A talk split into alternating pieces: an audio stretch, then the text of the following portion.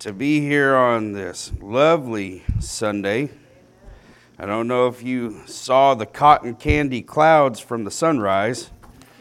Exceptionally pretty. I also noticed that we're gaining daylight. That's nice. Amen. Hey, I'll take what I can take. So last week was the 12 spies. This week we're going to continue by looking in Joshua chapter 3, verse 11 through 13. And it shall come to pass as soon as the soles of the feet of the priests that bear the ark of the Lord, the Lord of all the earth, shall rest in the waters of the Jordan, that the waters of the Jordan shall be cut off from the waters that come down from above, and they shall stand upon a heap. And it came to pass when sorry, when the people removed from their tents to pass over the Jordan, and the priests bearing the ark of the covenant before the people, and as they bare the ark were coming to the Jordan, and the feet of the priests that bare the ark were dipped in the brim of the water, for the Jordan overfloweth all his banks the time of the harvest. We're going to talk about crossing the Jordan. So, I, for the first time ever, look forward in the lesson plans. That way, I could tell how far I was allowed to talk. we will be discussing nothing of Rahab or Jericho. Sister Donna has all permission to wag her finger if I even mention it. I'm not going to do it.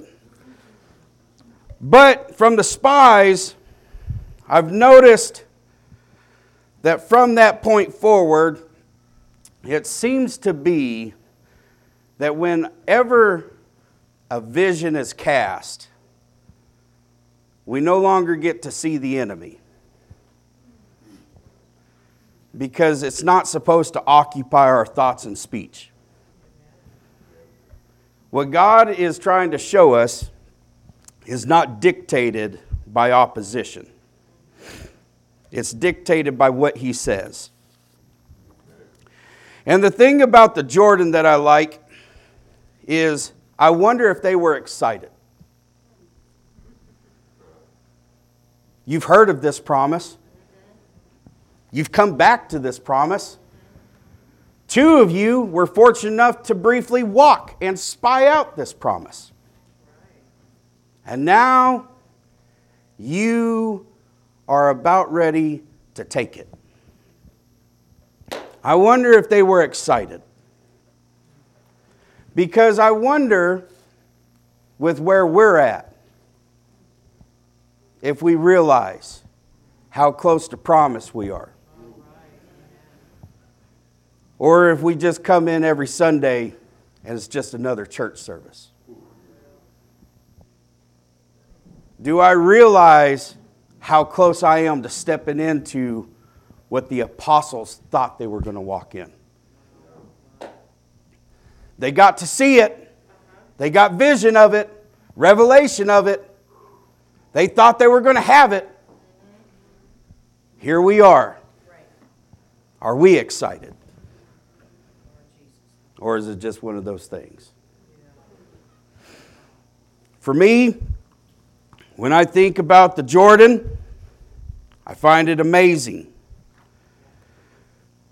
Because God said to Abraham, This is the land I'm going to give to your descendants. He gave a promise, and the promise was so vast, he said, My promise will outlive you. I'm not going to give this to you. This is an inheritance for what's going to come out of you. Now we can talk about Sarah. Sarah only had to be listed in the promise after she forfeited her position. Because she took Hagar, and it says she gave him to be his wife. Well, you went from being the wife to a wife. Now you have to be specified which wife it's going to be. There was no competition. It was just you and Abraham. Abraham, you're going to have descendants. Well, by default, you're the only one. He ain't going to just split and duplicate. This is a partnership. We're going to work this out. But when he gave that land, when it was with Lot, they looked at that promise and it couldn't bear them together. And so Lot shows us what it is to look by sight. I took this, I took the plain because it was well watered and green and lush. Well, if you can see it's good in the physical, so can the world. But I, I think of that because he was told that your descendants are going to be so numerous, and now it's just us two we can't dwell together. But I think of Genesis in creation that on the second day, in verses 6 and 8, and God said, Let there be a firmament in the midst of the waters, and let divide the waters from the waters. And God made the firmament and divided the waters, which were under the firmament of the waters, which were above the firmament, and it was so. And God called the firmament heaven, and the evening and the morning were the second day. Anybody notice something missing? This is a day he never said it was good.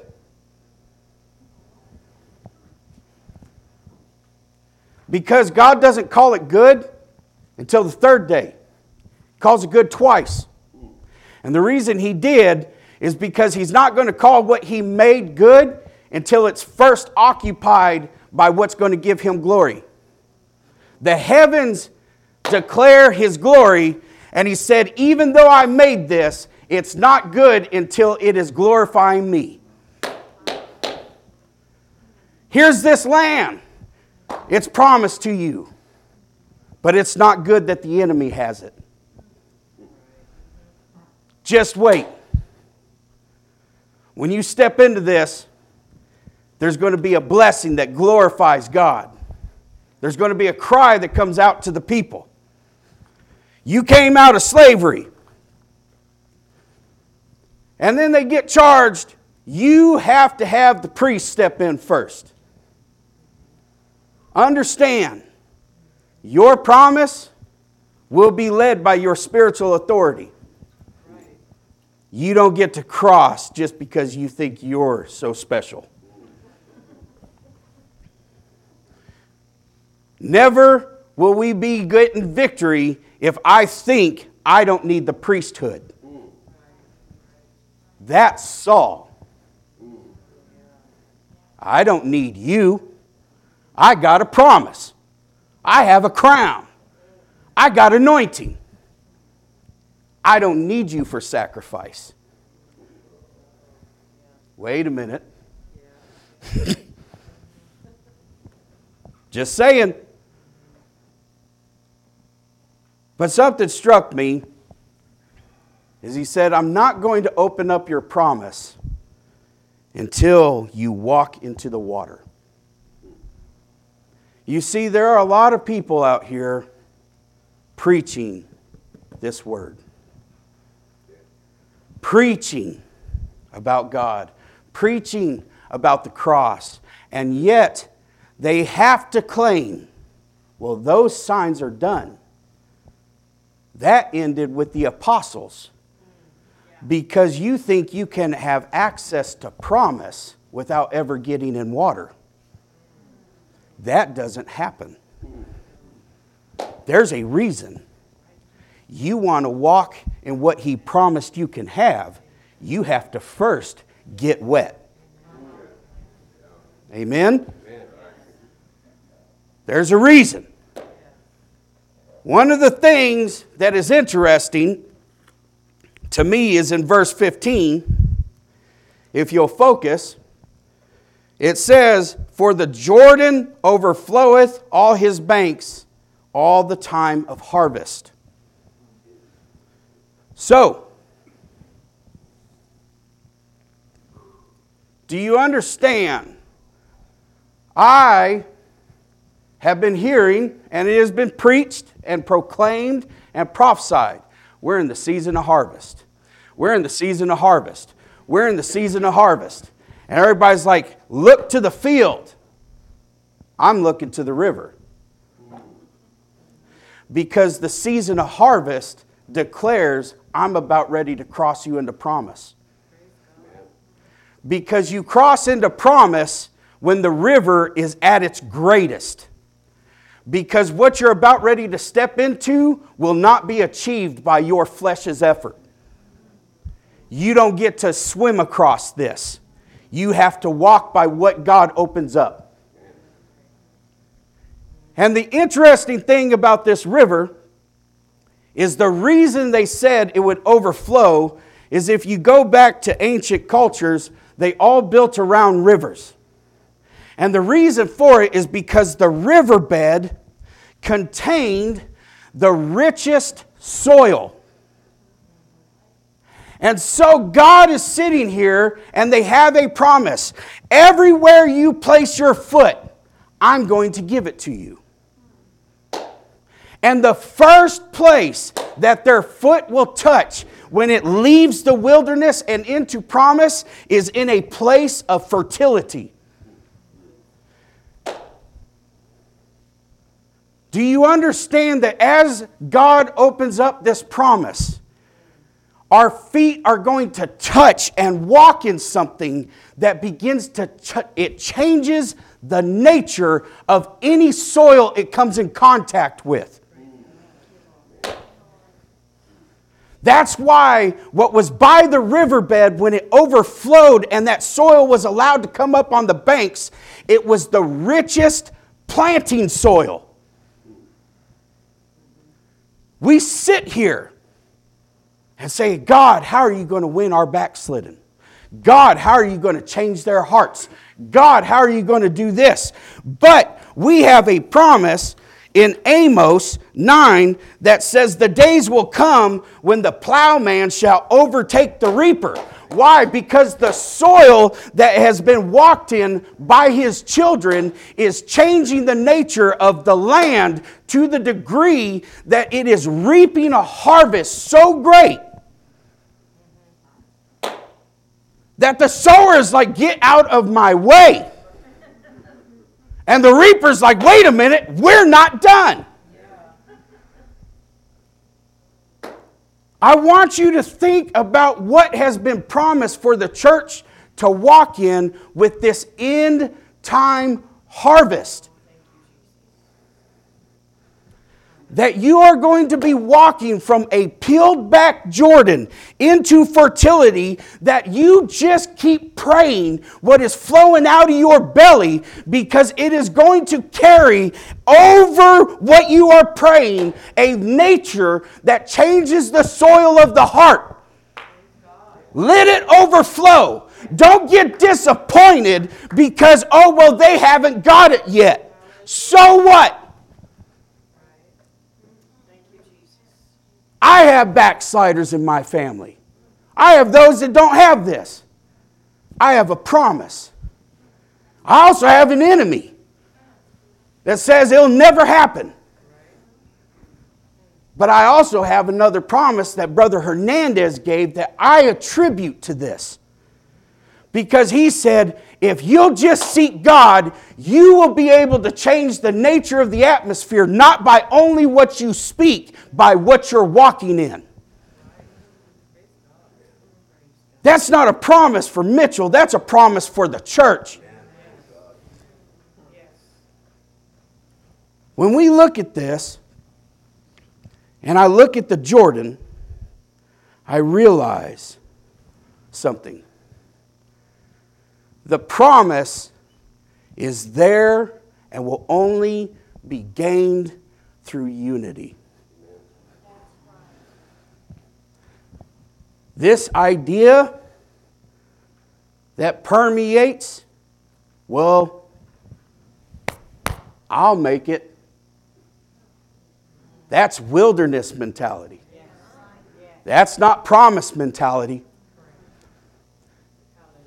Because it says in verses 14 and 15, Your wives, your little ones, your cattle shall remain in the land which Moses gave you on this side, but ye shall pass before your brethren armed, all the mighty men of valor, and help them, until the Lord hath given your brethren rest, as he has given you, and they shall have possessed the land which the Lord your God giveth them. Then ye shall return unto the land of your possession and enjoy it.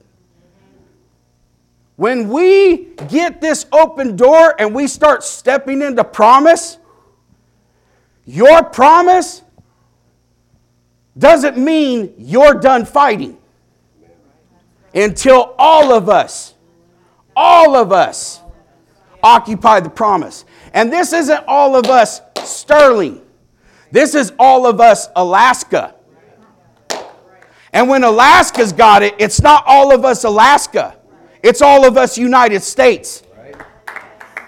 And when it's the United States, it's not all of us United States.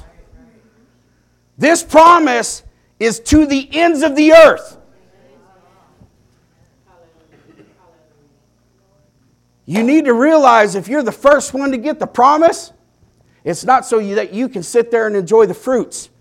It's so what is being is being birthed and is being harvested in your promise becomes a supply chain for the rest of us battling. Because in the promise, your resources are going to come from what you conquer. He said, I am going to give you things you didn't plow. Why? Because I want you to keep taking. I don't want you to worry about this. I got the harvest taken care of. You just keep going. You keep going.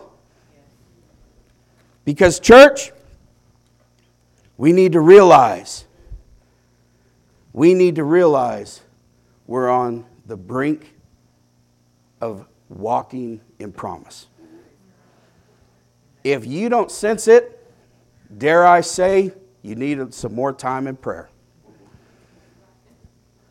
You really do. And I don't say that to be mean. I don't say that to be little. I don't say that for any reason other than kneel down and touch that water a little bit. Realize where we're at.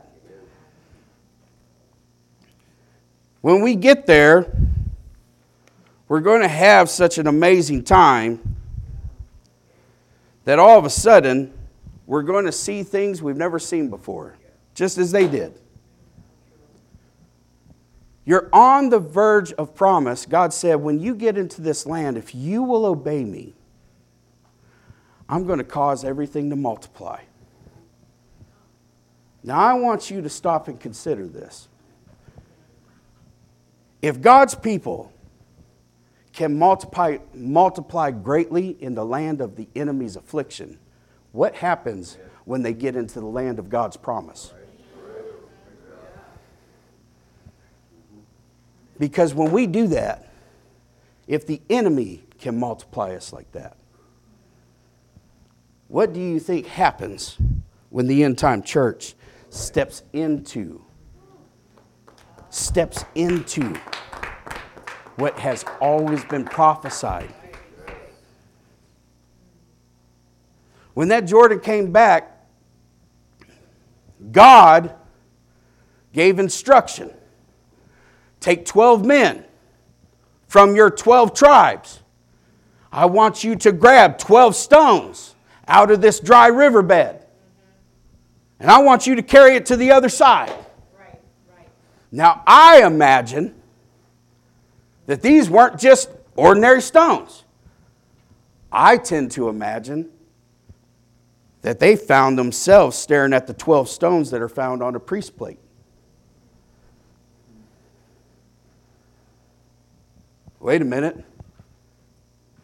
I was looking for rocks. But all of a sudden, God had it there for us. Oh, that must be me. I'm Judah. But what amazes me about this and what encourages me about this is pick it up. And I want you to go to the other side and we're going to set it up for a memorial. Because we have to realize that the opening of the promise is immediately struck by picking up burden. And if we will pick up what is commanded to be picked up and carry it unto the end where it's commanded to be put down, it now transitions from burden to memorial for your children. It testifies forever what God does.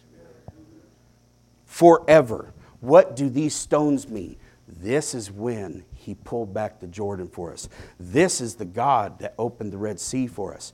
There are things that God is just going to open up in your promise and it's going to be heavy. It's not going to be pleasant. I don't imagine the stone was this little thing.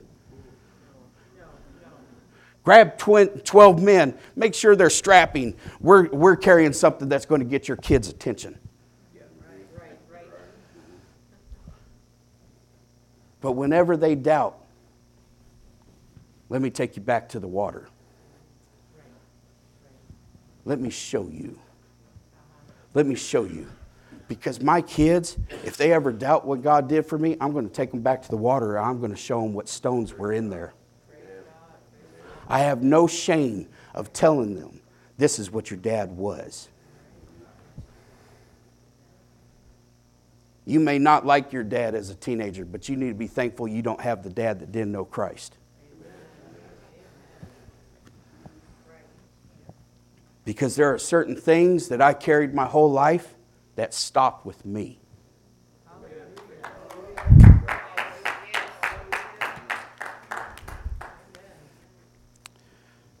Another thing that I think is amazing is that they had to go across and then they had to circumcise.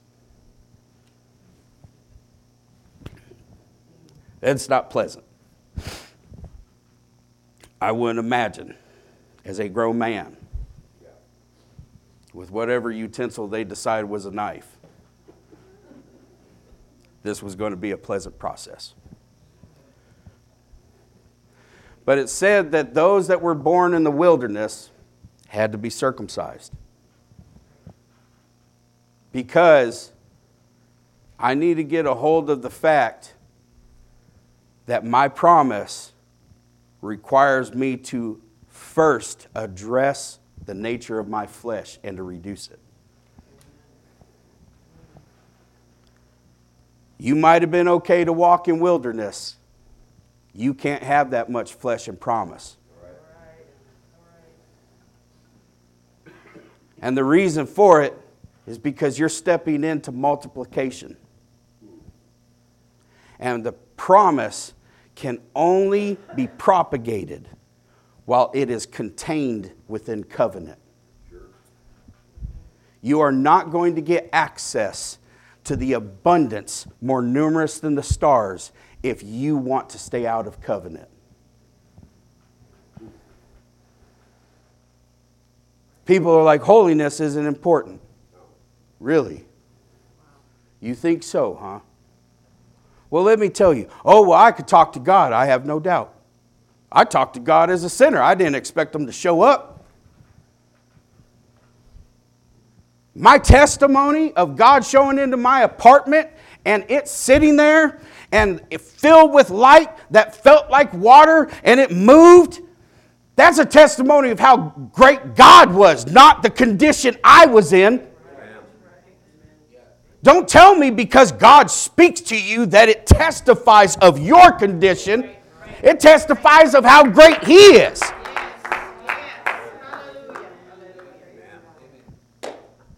You can come in from the world and come up here and hear from God. Kneel down and repent. You might, for the first time in your life, hear a small voice that says, I love you. I've been waiting for this. Because I remember when I birthed Melanie. Well, my wife did, but I got to hold her.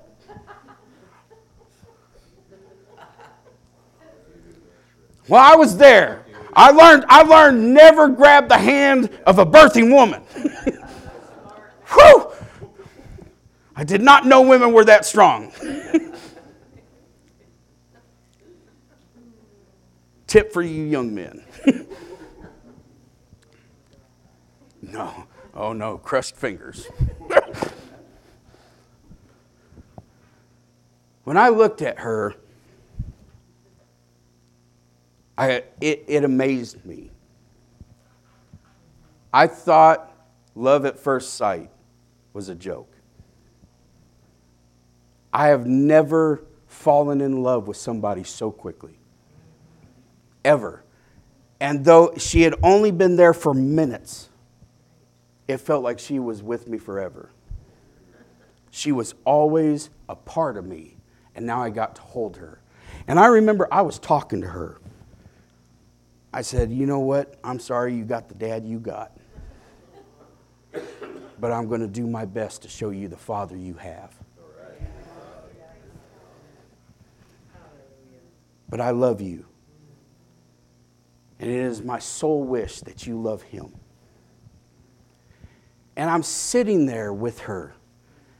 And it was the first time God said, If you being evil feel that way about your kid, do you know what it was like the first time I got to pick you up?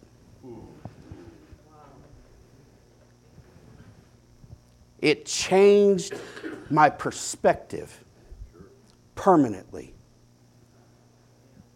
because I was constantly in a state of trying to win his affection. And I'm looking at a person where I realized nothing you do is going to make me love you any more than right now. I don't care if you go to Ivy League, I don't care if you become a CEO. I am fully in love with you. And when we come out of that water and that cry comes out of our spirit, God is holding something where He says, Can you just understand? I love you. And I want you to walk into what I made you for. You weren't meant to be in Egypt. You weren't meant to die in the wilderness. You're supposed to walk in promise. There's a reason we go on the journey because we're not meant to be chased out of it. You can enter in to promise without God. You cannot keep it. God told them initially, Don't go, I'm not going with you. We're going to take it. Oh, they walked in it all right. I don't know if it was minutes, I don't know if it was hours, but it certainly wasn't a day. You were chased right out. If that's all you ever want, then I do not envy your walk. I want more. Because I realize that what we're going to see is greater than I can conceive and think. Because if it wasn't, it wouldn't be from God. Why this is important is because I can conceive of a lot. I have an amazing imagination. So when God's like, my, hot, my thoughts are higher, it's more than you could ask or think. It's like, Lord, I can think a lot. a lot. I got an incredible imagination. But the thing is, is I didn't realize it would take Egypt and the wilderness to get me here. Sometimes I can get so fixated on the journey and what I've had to go through that I miss that He prepared me to take what He has for me.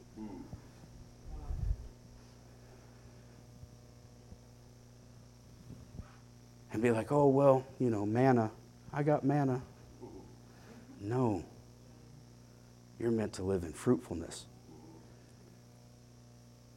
It's good that you have manna, but you're supposed to progress from it. It's good that we can have the milk of the word preached to us. Are you going home and eating some meat? Or are you just going to sit here and try and suck a minister dry? Be like, I'm still hungry. You didn't feed me. Well, wait a minute.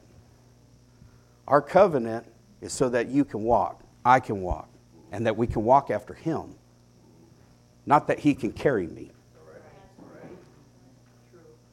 You see, when God has something peeled back, it's so that He can let something greater in. I'm going to remove this Jordan so that you can walk in something greater than where you've been. And ultimately, it has been pretty great. Nothing worn out, mountain on fire. I mean, you had some great experiences. The awful ones were your doing. It's not what He wanted for you, that's what you did to yourself. So sometimes I got to look back and wonder the awfulness of my wilderness experience, that's probably me. God, I don't know why you're doing this to me. I don't know why you're doing it to you.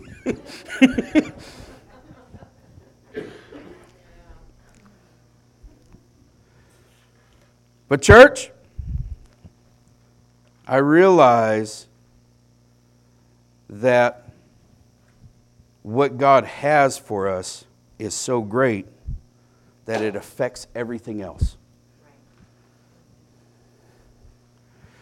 You see, when I talk about covenant, you'll have other churches be like, well, we can pray. Great. How about holiness? Well, no, we don't need that. How about speaking in tongues? No, we don't need that either. Well, okay. God said, I sit you in heavenly places, and you think you're going to get there with your single engine Cessna. All right. Best of luck to you. I don't know where you think you're going without the Holy Ghost. It was God leading you.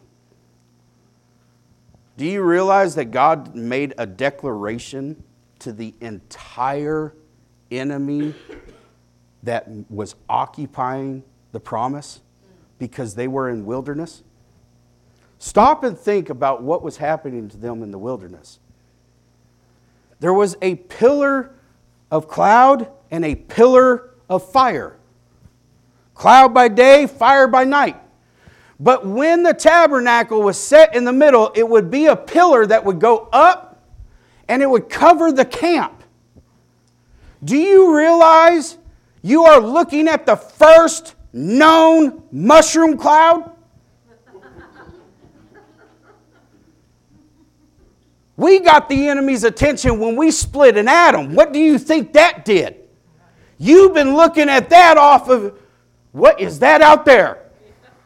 for 40 years. Coming, going, coming, going, like, oh no. To where the enemy had more faith in who their God was. We know. We've been looking. We're in trouble.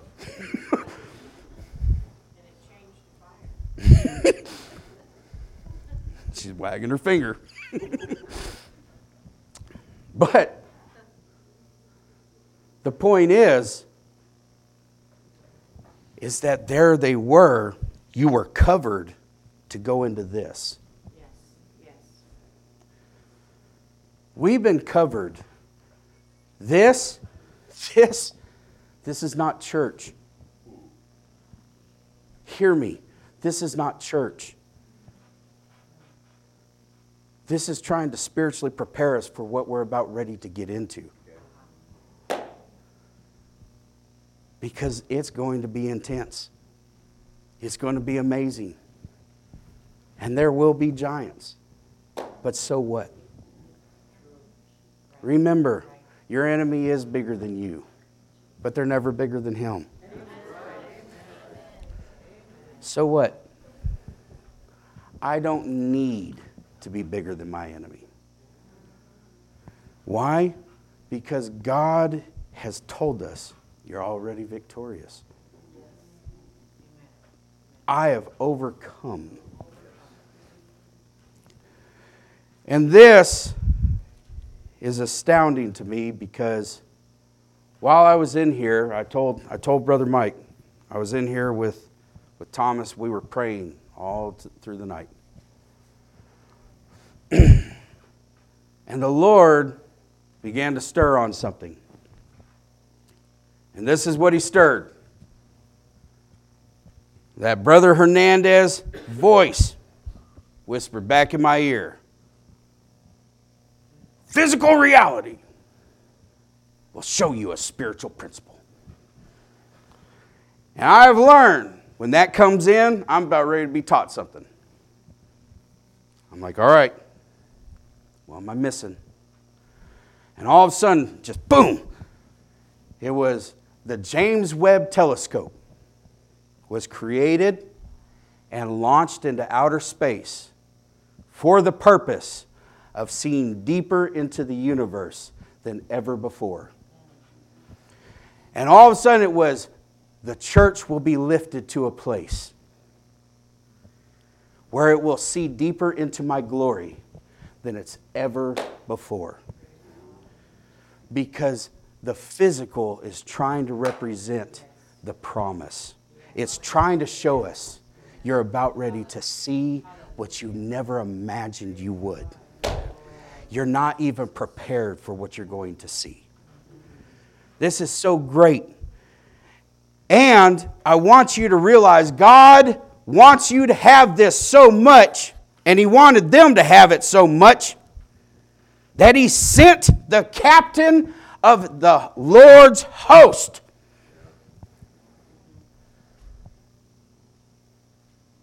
This is the general. This is the five star. Even though the Army is technically the only one that get the five star. The Marines are the ones that sing about guarding heaven, so we can debate which uniform this angel was wearing.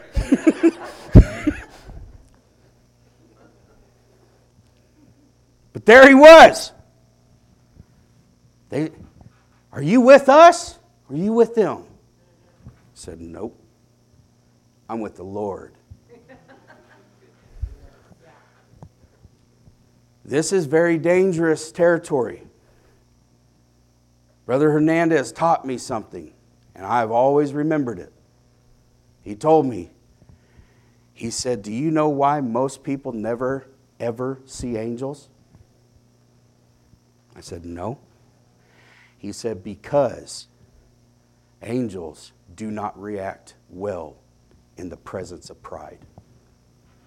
They remember what happened last time. He said, when that angel presented himself, he said, I am not for you, I am not against you. Where I am is with the Lord, and where I what I will be to you will be dependent on your alignment. If you want to act like them, we're going to have a problem. But, church, Brother Hernandez taught me something, and I want to share it with you because Brother Lamas has come here, and he, is, he has sat here and just imparted powerfully.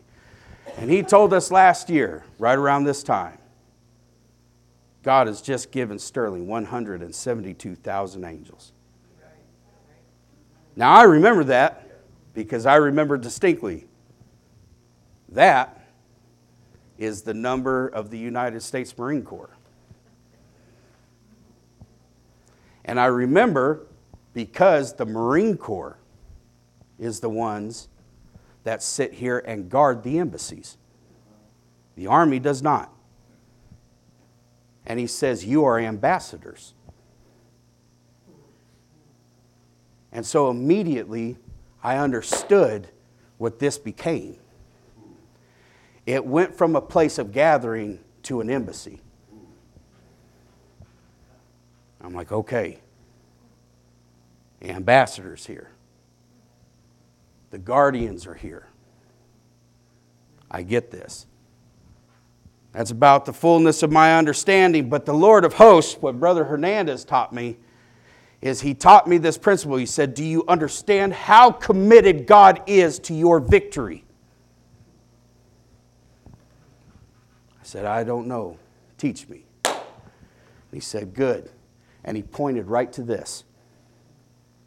The Lord, the captain of the Lord's host. And he started getting into numbers.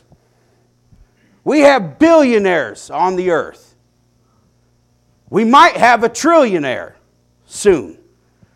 But our minds really don't conceive of the difference of numbers. If you have 1 million seconds, it will add up to 11 days. If you have 1 billion seconds, that is 34 years. If you have 1 trillion seconds, that is just under 36,000 years. 1 million is a 1 followed by six zeros. 1 billion, a 1 followed by 9. 1 trillion, 1 followed by 12. And he said, You ready to learn something? I said, Yes, I am. He said, Let me teach you about heaven's count. I said, I'm listening. The largest number that we have, we have a number that is known as a googol. This is where we get the Google server from. But it's spelled G O O G O L. This is 1 followed by 100 zeros. This is so that you can understand the largest number, which is a 10 followed by a googol of zeros. This number is known as a googolplex. The googolplex is so large that if you were to sit here and print the number itself on 400 page books, just one after zero after zero, normal font, you would have to have books that weigh up to four Milky Way galaxies. If you were to take a googolplex, which is the number we ascribe to, to describe every known particle in the known universe, this is its estimated count. A googolplex. Every atom, every electron, every photon, everything. You were to add it all, googolplex. If you were to take a grain of sand and do a googolplex, the known universe is not big enough to contain that sand. That's what he said. And he said, Now let me teach you about heaven's count. In Hebrews 12 22, when it says, To an innumerable company of angels. He said that word innumerable does not mean infinite because infinity is a count, not a number. He said, but heaven doesn't start counting until it has first surpassed man's conception of being able to number it. And he said, the angels that are available to God's people are well over a googolplex. And he said, the general just said, Me and my army are coming with you. Do you realize when this Jordan peels back what heaven is going to ascribe? We are not leaving this world with a whimper. We are leaving with a victorious shout. Because when we cross the Jordan, victory is assured. All right. Greet one another. Get ready. Let's worship. Let's